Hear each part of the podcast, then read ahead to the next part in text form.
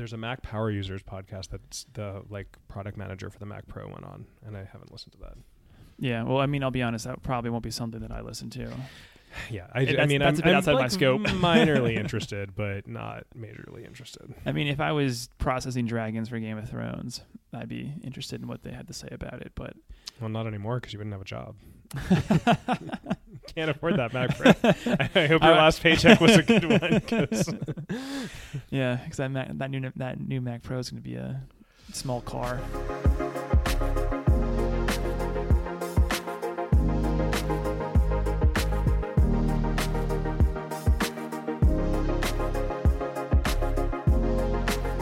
Adam, talking about W W D C, because we've been rambling about the Mac Pro.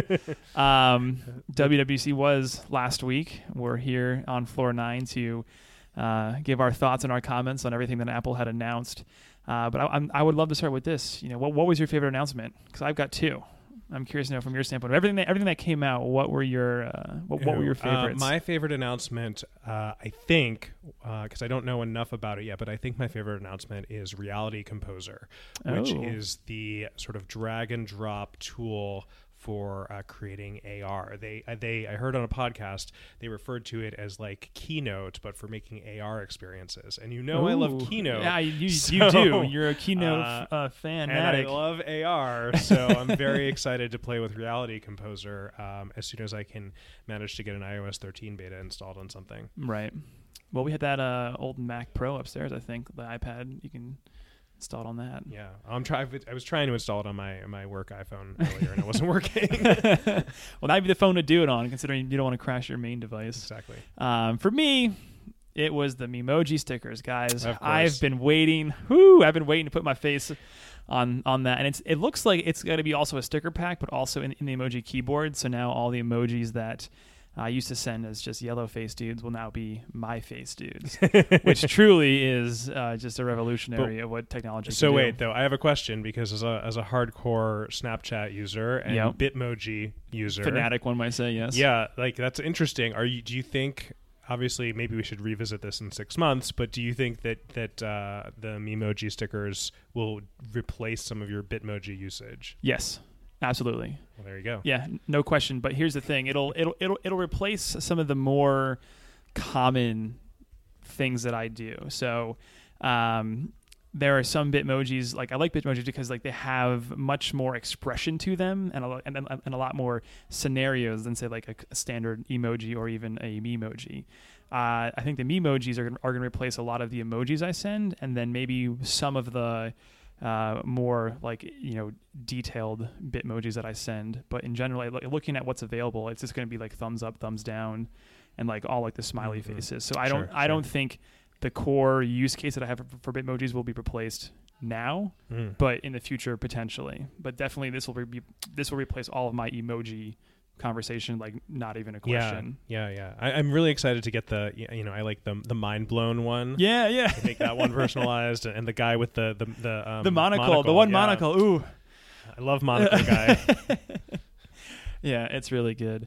Um, but with that, I mean, I think we should just go into some things that were announced, and I want to start with uh, the data and privacy segment because like there's a lot to talk about when it comes to data privacy, especially at W W D C. Um, we know. Apple has been a big proponent of, um, you know, user protection and data privacy.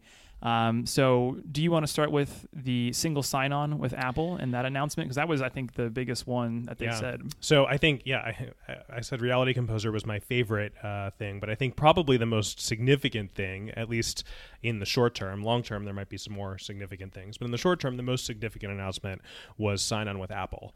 Um, which is Apple's single sign-on product uh, that um, lets you sign into an app uh, or onto a website with a single tap. Um, and it uses your Face I D or Touch I D on your device to authenticate you.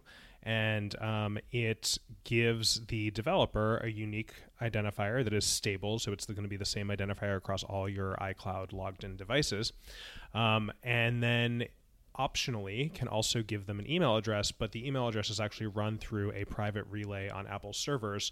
So it's an it, it, if you opt into giving them an email address, you can optionally anonymize it. Yeah, um, which I thought was pretty interesting, right? Because it said you can send standard email address, anonymized email address, and I was just like, well, there goes C R M marketing yeah, for a yeah. lot of companies right there. And that, I think, is why we're so, uh, why it's going to potentially be so impactful. And then I think the last component, just to call out specifically, is that any app that uses, that runs through the App Store that uses uh, third-party sign-ons, so anything from Google or Facebook or Twitter or whoever, third-party sign-ons, um, must include Sign in with Apple as an option. And I think that that is the sort of leverage that is going to make this into something that you start to see in a lot of apps, because a lot of apps are going to be required to use it. Now, if you just have your own account system, that's still fine. You don't have to offer it. You can require users to sign up using their normal email and, and password. And I actually wonder, you know, They're they're they're using their leverage with the App Store to force developers to do this, which is something that could fall into uh, antitrust uh, concerns, right? Um, and I think that yep. is probably one of the strongest. Uh, you know, it's interesting that it's, this is happening now, um, but uh, I actually wonder, you know, just from a practical perspective, they're asking developers to add something that they are going to um, have to change their their login workflow, and I wonder what what percentage of developers will go add Sign in with Apple on top of um, Google and Facebook or whoever, um, versus, you know, if, if they're faced with the, oh, we have to update our login workflow, I wonder how many will just pull out all of the third-party uh, uh, login options. Yeah, um, I mean, that's a that's a good that's a good a good question, and it would be interesting to see if more people pull out all the third-party login, because either way, I think that Apple gets to the same end result of exactly. protecting your data and exactly. your privacy. And, you know, I think that that's the ultimate goal here. I think this is a carrot and a stick situation, and um, Apple doesn't really care at the end of the day. They just want to make sure that if you are offering third-party logins, that you're offering um, their option, which is obviously uh, more privacy-focused and um, more focused on, you know, maintaining that user data and that relationship. Um, and I think that Apple, as the arbiter of uh, users' privacy, this is this is probably the strongest Um, Uh, shot across the bow that they've really made. Uh, but in, in, in offering a direct product that competes with what companies like Facebook and Google offer. Right. And it also, I think going back to what we talked about from like a brand perspective, right, completely cuts down all the information that would be available. Because uh, I believe the Sign On with Apple just has your email address and then like the unique identifier. Um, and that's really it. And your name. And it, your it name. Will pass your name if, if you can opt to give right. them that access. Um, yeah, it's it's very lightweight. Right. Um, and I, I think that that's the point, right? Right. So it's like, it's just what you need to make an account. It, the nice thing is that it works with your iCloud, so it would work on all your devices. Mm-hmm. Um, and so I think that's the question. I think I, I, a lot of users, I think, will want this option. Um, so I that's where, where the counter to what I was saying before about developers pulling out all of the third-party login options. I actually think a lot of users will want this. It'll make it easy to log in on all of your Apple devices. It works on the web. It could theoretically work on Android as well. It does.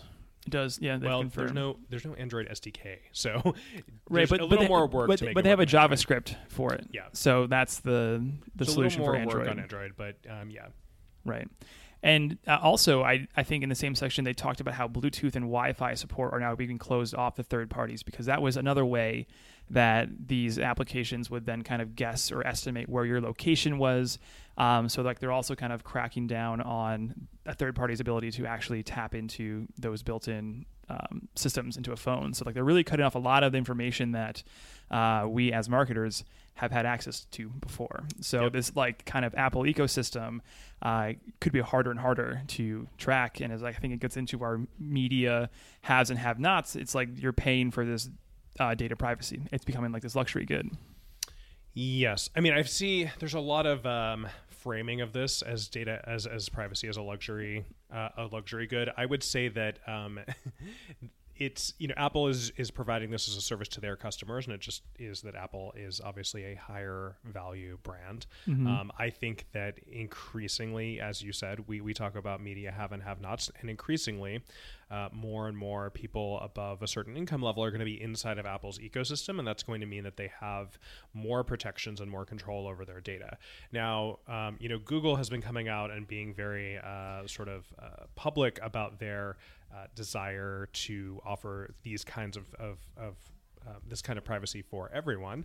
Um, and I think that that is something that they potentially can do because of Android. It's just a little asymmetric because of their business model. Um, like mm-hmm. they, they've been, Apple and Google have been trading jabs over this. You know, um, Apple said on stage, "You don't have to flip a button in our maps to protect your privacy, your location privacy," um, which is very true. Is that Google did just you know, build some privacy protections into Maps, but you have to go into incognito mode.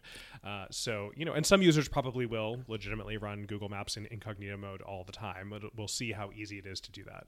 But um, right. You know. Well, I mean, it's interesting because like these are like the these are kind of becoming the two ways that data and privacy is being handled. It's either one, we're offering no access to third parties, you know, to your data, or two, uh, Google being very open and saying, hey, we're using your information. This is how we use it. And because we can use it, we can provide a better experience. Right. And I think what's going to really determine how benefit um, or like what those benefits are is, you know, over like these next few months, like who has the better user experience, or uh, do you actually see um, a worse user experience when information that you have previously given and you re- re- retract that is no longer given?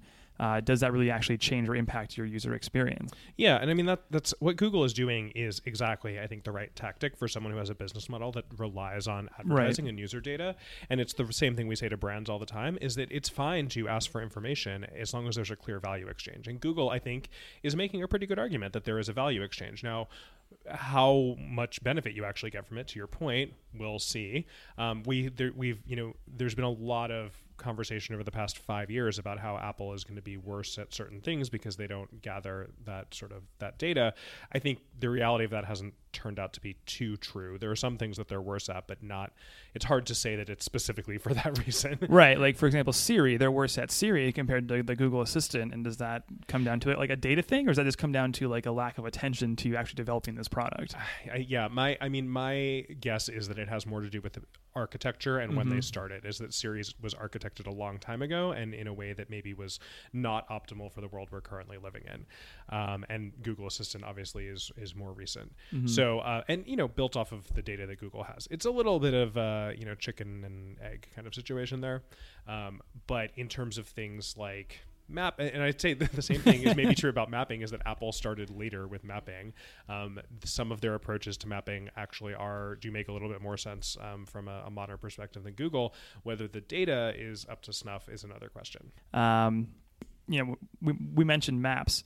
Um, in iOS thirteen, uh, there's really been a, a crackdown on like your like your, your location settings. So yep. I was reading that um, kind of after the, the keynote address, um, there was a report that came out that said that Apple will actually send you a map of all the different pings that have hit your phone for your uh, device and its location, so you can kind of see as a as a person this like visual representation of this uh, you know background processing that's going on, so you can say, oh wow, like they've actually tracked me from my home to my store and back. So it kind of gives a, it's yeah. a bit more tactile. It's it's on a per app basis, so they, yep. they'll actually show you on a map, here's where, you know, Lyft has has requested my location and, and what they know about me, right um, which is pretty interesting. The other thing is that you can also um, they're introducing uh, new notifications. So if you if something is using background location a lot, um, occasionally you'll just get a notification saying, hey, this app is using your background location, do you want to continue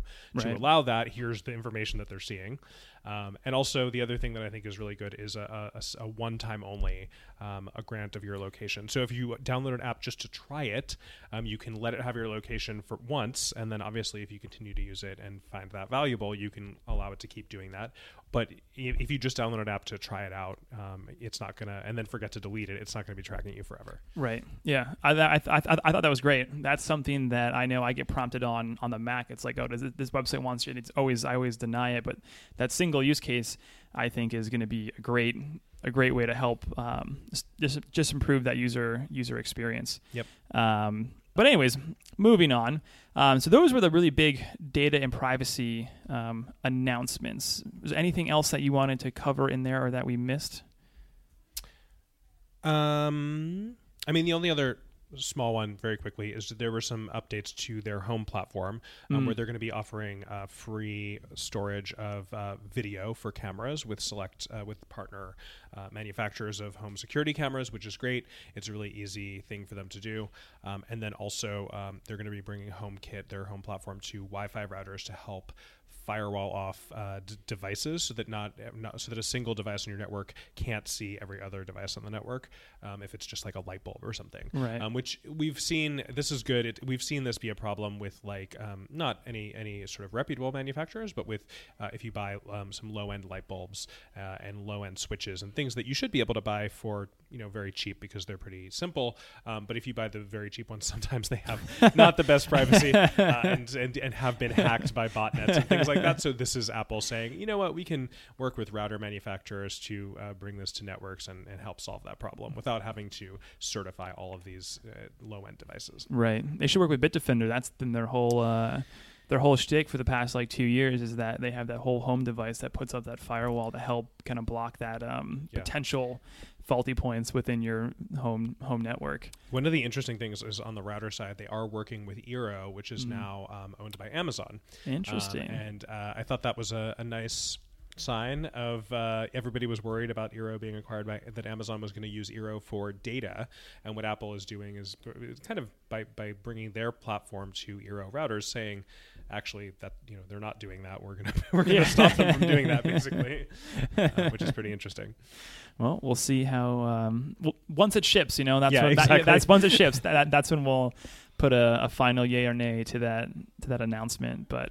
Um, great. Well, with that, I, I want to move into some of the bigger announcements when it comes to the O S side of things, and that's going to be the iPad O S. So this is um, this year, Apple has announced um, iPad O S, which is now uh, being separated from uh, iOS in general. It's now its own centralized thing that's specific to the iPad, um, and I think this comes after a lot of our consumers asking Apple to kind of make this iPad a bit more laptop-ish. Um, so they've updated a lot of new features like multitasking, uh, has external support for a mouse, as well as a U S B thumb drive, which I know that was a big hit um, for all the developers that were out there.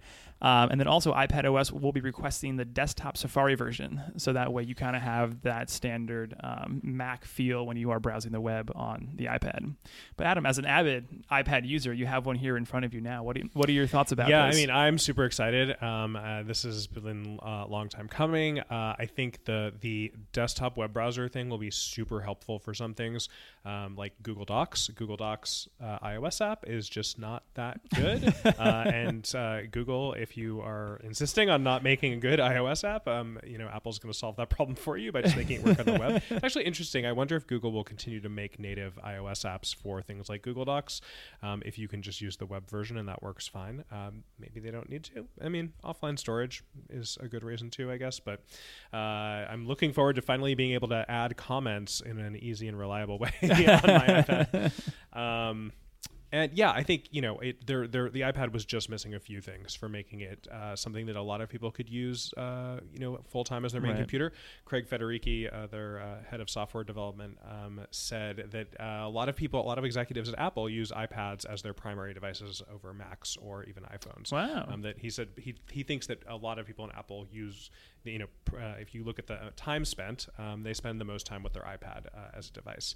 So uh, that's good, and I think that that means that hopefully we'll see continued investment in these in iPads becoming, um, you know, even better. Uh, I think uh, you know, there's there's still a few things on my wish list that didn't make it, um, but uh, I'm excited to get the new O S when it comes out. And more importantly, I think it actually signals that Apple is committed to providing iPad updates on a yearly basis, just like they do with every other app, with right. every other O S.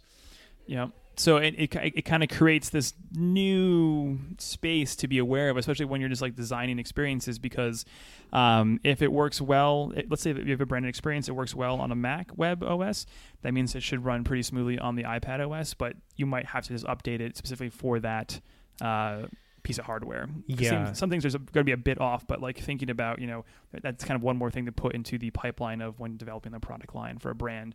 Uh, there will be, you know, an, uh, a phone version, a Mac version, and an iPad version now. Yeah, and I think that that um, brands sometimes overlook the iPad as a device, and designers sometimes overlook it because it doesn't, it, you know, we use a computer, like a, a desktop computer or a laptop computer at work, and we always have our phones in our pockets.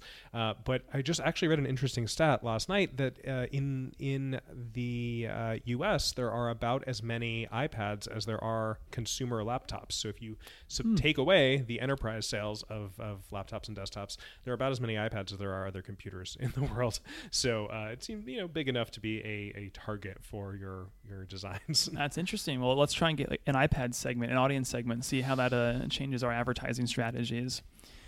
Um, talking about new updates and uh, operating system, watchOS uh, takes another step at becoming a single standalone device without having to be tethered to the phone. Uh, and that's with the introduction of the watchOS App Store and apps for the Apple Watch. Um, what are your thoughts? I thought that was pretty exciting. I think it's kind of, yeah. again, Apple just looking to see what's going to be next on the horizon when it comes to the uh, these kind of like these like new computing platforms as they see the iPhone growth start to slow and kind of temper. Uh, they're looking to spread out and figure out what's that next opportunity is for them. Yeah, I think what we really saw this year, if you look across the updates to all of Apple's platforms, is that they were really starting to allow every every platform to become more independent and more uh, capable of doing what, whatever users are using it for. Um, you know, the iPad is not a second-class citizen to the Mac necessarily for computing, or the iPhone for computing. Um, the watch is starting to move away from requiring an iPhone for uh, for management. I think we're not entirely there yet. This was a step in the right direction. Um, and I think it's it's really just about um, it's like like they don't all have to compete with each other. Um, us- users will use them for what they they find them useful for, and uh, it's just about making all those platforms better. Mm-hmm. Um, the watch is obviously a step towards a post iPhone world, and the more independent it becomes, the more opportunities there might be for people to leave their phones at home or leave them, you know, on their desk. Uh, and and be comfortable using their watch. I certainly think that um, the watch combined with the AirPods uh, start to paint that picture. And I think, you know, the one thing that is looming over a lot of these announcements that everybody's thinking about is that uh, there are rumors of Apple glasses coming, um, and certainly a watch powering glasses display for a larger uh, visual display, and AirPods for um, for audio and voice. You can start to see that those three things together might look like a fully formed computing platform of their own. Um, so I think that that's the direction things are headed in, and you can see them making a, a, a big step uh, with watch independence in that direction. Right. Yeah, and when to, to your point, you know, like again, like this is, I think this W W D C is this is Apple thinking about what will be after the iPhone, or like what is that, that next computing platform going to be? Because obviously, uh, whether it's confirmed that they're working on glasses or not, they're putting a lot of effort into updating ARKit, ARKit three, um, coming out with new products around A R development, which is a clear signal or an intent into, okay, they're going to be, this is going to be something that's going to be like a, a forward thinking, or like this is their kind of bet on what that next computing platform is going to be because of this heavy development that's going into these um, software products. Yep. Yep. And I think that uh, if you look, not to get too deep into the sort of developer engineering side of things, but if you look at some of the other announcements that they made, um, like Project Catalyst, which is about bringing iPad apps to the Mac, um, and SwiftUI, which is about developing um, one set of uh, one set of interface uh, controls that can work on everything from uh, you know an Apple an Apple T V with like a ten foot user interface to your Mac, to your iOS device, to the watch. Um, they really are moving towards a world where it's it's easier and easier for Apple to do things like launch new platforms, like let's say gla- A R glasses, um, without developers having to suddenly take on a whole ton of new work. Um, a lot of the point of this was about uh, on the, from the developer story was about sharing code, um, designing things once and letting them run across all of Apple's platforms. Um, and I think that they have come to a place where, especially with sort of um, historically lackluster developer support for the watch, um, they've really gotten to a place, and the Apple T V, to outside of, of video services, they've gotten to a point where um, some developers are like, uh, this is so much work to maintain all these platforms. Some brands might say, well, obviously we're going to make an iPhone app, but everything else, eh. Right, yeah. um, so it's like too much work. We only have X number of people. Um, and what they're re- they were really selling the story of, look, now one team or even one developer, depending on the complexity, can write software across all of our platforms. And that certainly will be helpful to them in the future if they are launching uh, A R glasses, or if they mm-hmm. are launching, you know, eventually we might see a car, and what is the software for the car going to look like? Um, or maybe something totally different, right? Like there's going to be something else at some point. Um, and so regardless of the exact timeline, and, and maybe even regardless of the exact form factor, they're setting up their platforms to be easy to, uh, for developers to manage across all of the, their devices. Yeah, and to me, like what that sounds like, or what it reminds me of, is just that in the Apple in the Apple ecosystem, for me, it's always just worked between iPhone, Mac, T V. It's just, you know, you, you have all these devices, and in general, and most times, it, it just works across all of them. So now it's nice to see on the back end that the developers are kind of getting like that same kind of yeah. treatment, that it's like, here's here's that one platform that pushes it all to every single device, and obviously, like there's like going to be some tweaking that I have to do because each platform is different, but... Um, It's just like kind of nice to see. So hopefully, like that kind of you know just increases what is put out and the kind of like the usability of it all. Yeah, and we'll see. Like I, I don't. It's hard to know until we we actually uh, you know people have time to tinker with it some more. But like SwiftUI, the point there is actually you don't need to to, to customize anything. Is that if you want to yeah. use standard controls for things uh, and you don't customize the interface too much, that Apple will just the the, the apps them, the, or the, the devices themselves will customize the U I based on what they are capable of. Um, and that's a really interesting idea. It's um, a declarative interface mm-hmm. programming language, um, and I, or not programming language, uh, A P I, um, and that has that idea has been around for a long time. This is, there's some in the wild, but this is a really interesting take on it. And what, it, like I said, what it would allow Apple to do is launch new platforms into market that on day one have a ton of third-party developer support, um, so that uh, you know some of the more popular third-party apps like Lyft and Uber mm-hmm. and um, you know Kindle and things like that are there on day one without the developers having to do anything or even know about it in advance, which is if they can pull that off, that's like pretty amazing. And it sounds crazy, but they sort of did that on the the back end side of of, of engineering um, with something called bytecode uh, that they they changed the processor in the watch from thirty-two bits to sixty-four bits, and normally you would have to do at least recompile your apps for it, but because of uh, the way that the watch runs uh, bytecode, Apple did all of that without developers having to do anything, and basically they're now trying to do that on the, the interface side of things too. Interesting. Um, it's super. It's if they launch those glasses and they're like, and developers don't have to do anything, and we've got a hundred thousand apps running on them already, it's going to be wild times. But that seems to be what they're headed towards, and the, like the the goal for uh, on the software development side. Right. Well, I mean, every year like that, the the software like the, like those tools, they get better and better and better, and I would say less and less complex from, like you said, knowing actual programming, like yeah. the ones and zeros, to you know more visual G U I based, like drag and drop, which we now see with the A R um, yeah. compiler reconstructor. What was it called again? Uh, Reality Composer. Reality Composer. Very, I, I um, like it. I like that. It's a very. Uh, Uh, highfalutin name. yeah, uh, I, I like it. I like but it a lot. They, the other thing that they compare is they did compare SwiftUI to um, to develop to creating slides in Keynote as yeah. well, in terms of uh, if you don't really know how to code, I think you, you still need to know a little bit of coding, but there is a lot of stuff you can do with drag and drop mm-hmm. and customizing things through palettes and stuff like that as yeah. well. Which is which, which is great. It's just one year closer to me making my app that I've thought about doing for, you know, forever. Um, additionally, I mean, I think that's what I, you know, we can kind of round out our conversation is talking about some of the more um, interesting things that we saw and some of the kind of like the media focused uh, announcement that, that they had. So uh, the big announcements when it comes to podcasting, because as our uh, resident host here at Floor nine, I am up on everything that's going with that. Um, iTunes is no more. Uh, they have broke iTunes out into Apple Music, Apple T V, and then podcasts, Apple Podcasts. Um, so it kind of just reflects what, what we've already had on the phone.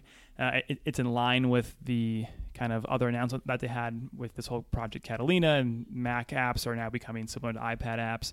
Um, so it's just kind of, it's just nice to see that this user experience is going to be pretty consistent across all the different devices that you have.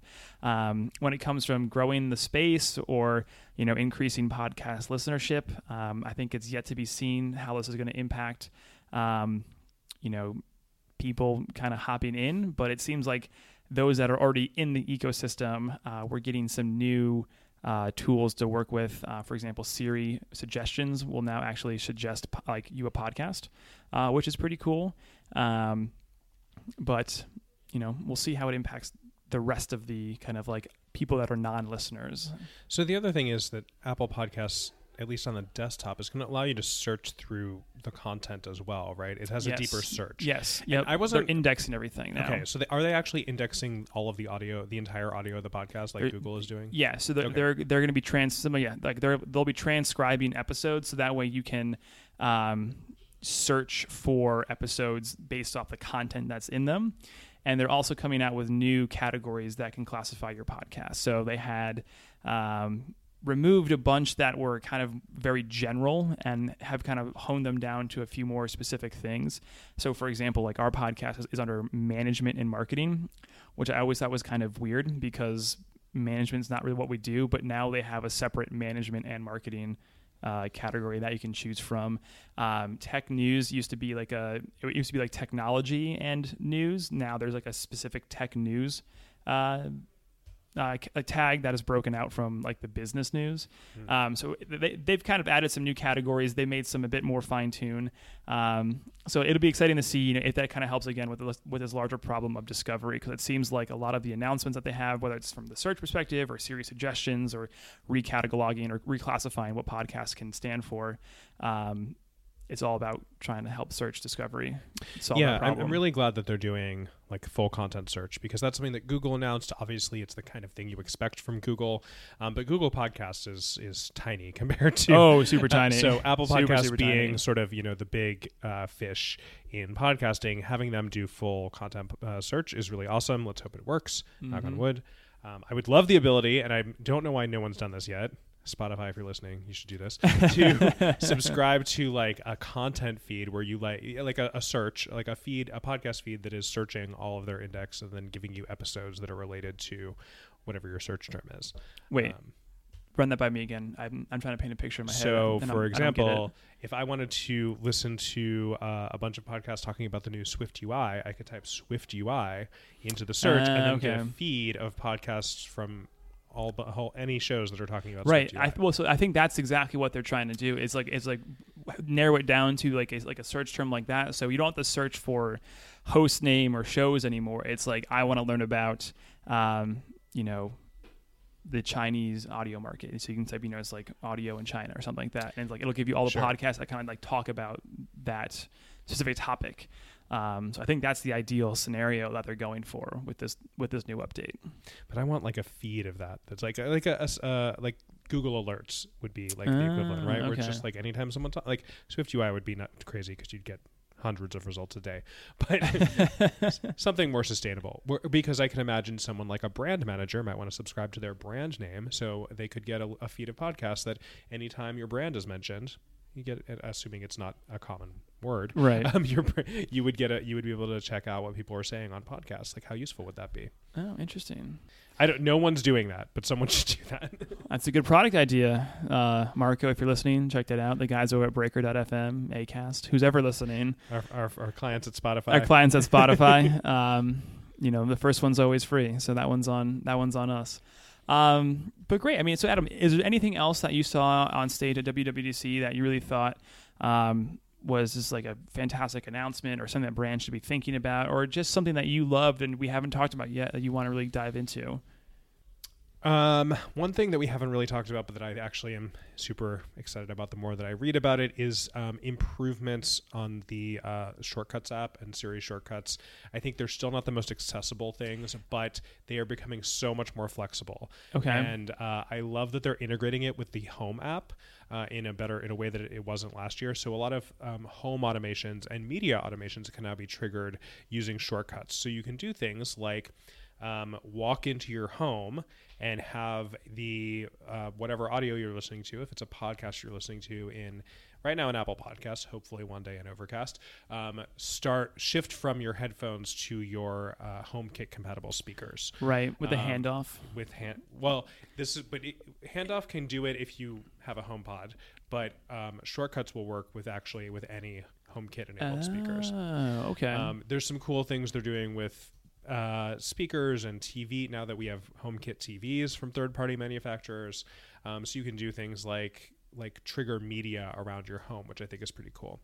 Um, and all that stuff can now also be tied to things like alarms. So when you set your alarm to wake you up in the morning, it can it can start playing music throughout your home and things like that.